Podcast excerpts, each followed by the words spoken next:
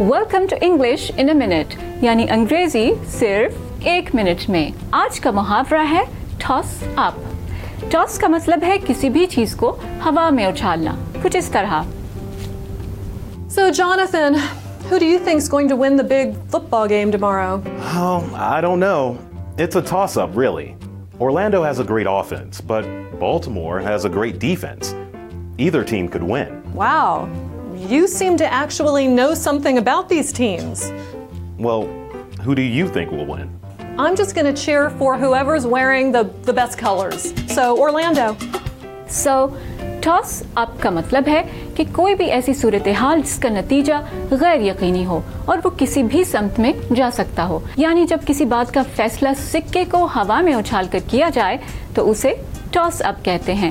جیسے cricket match کے آغاز سے پہلے بالنگ یا بیٹنگ کا فیصلہ کرنے کے لیے ٹاس کیا جاتا ہے. اور یہ تھی انگریزی ایک منٹ میں.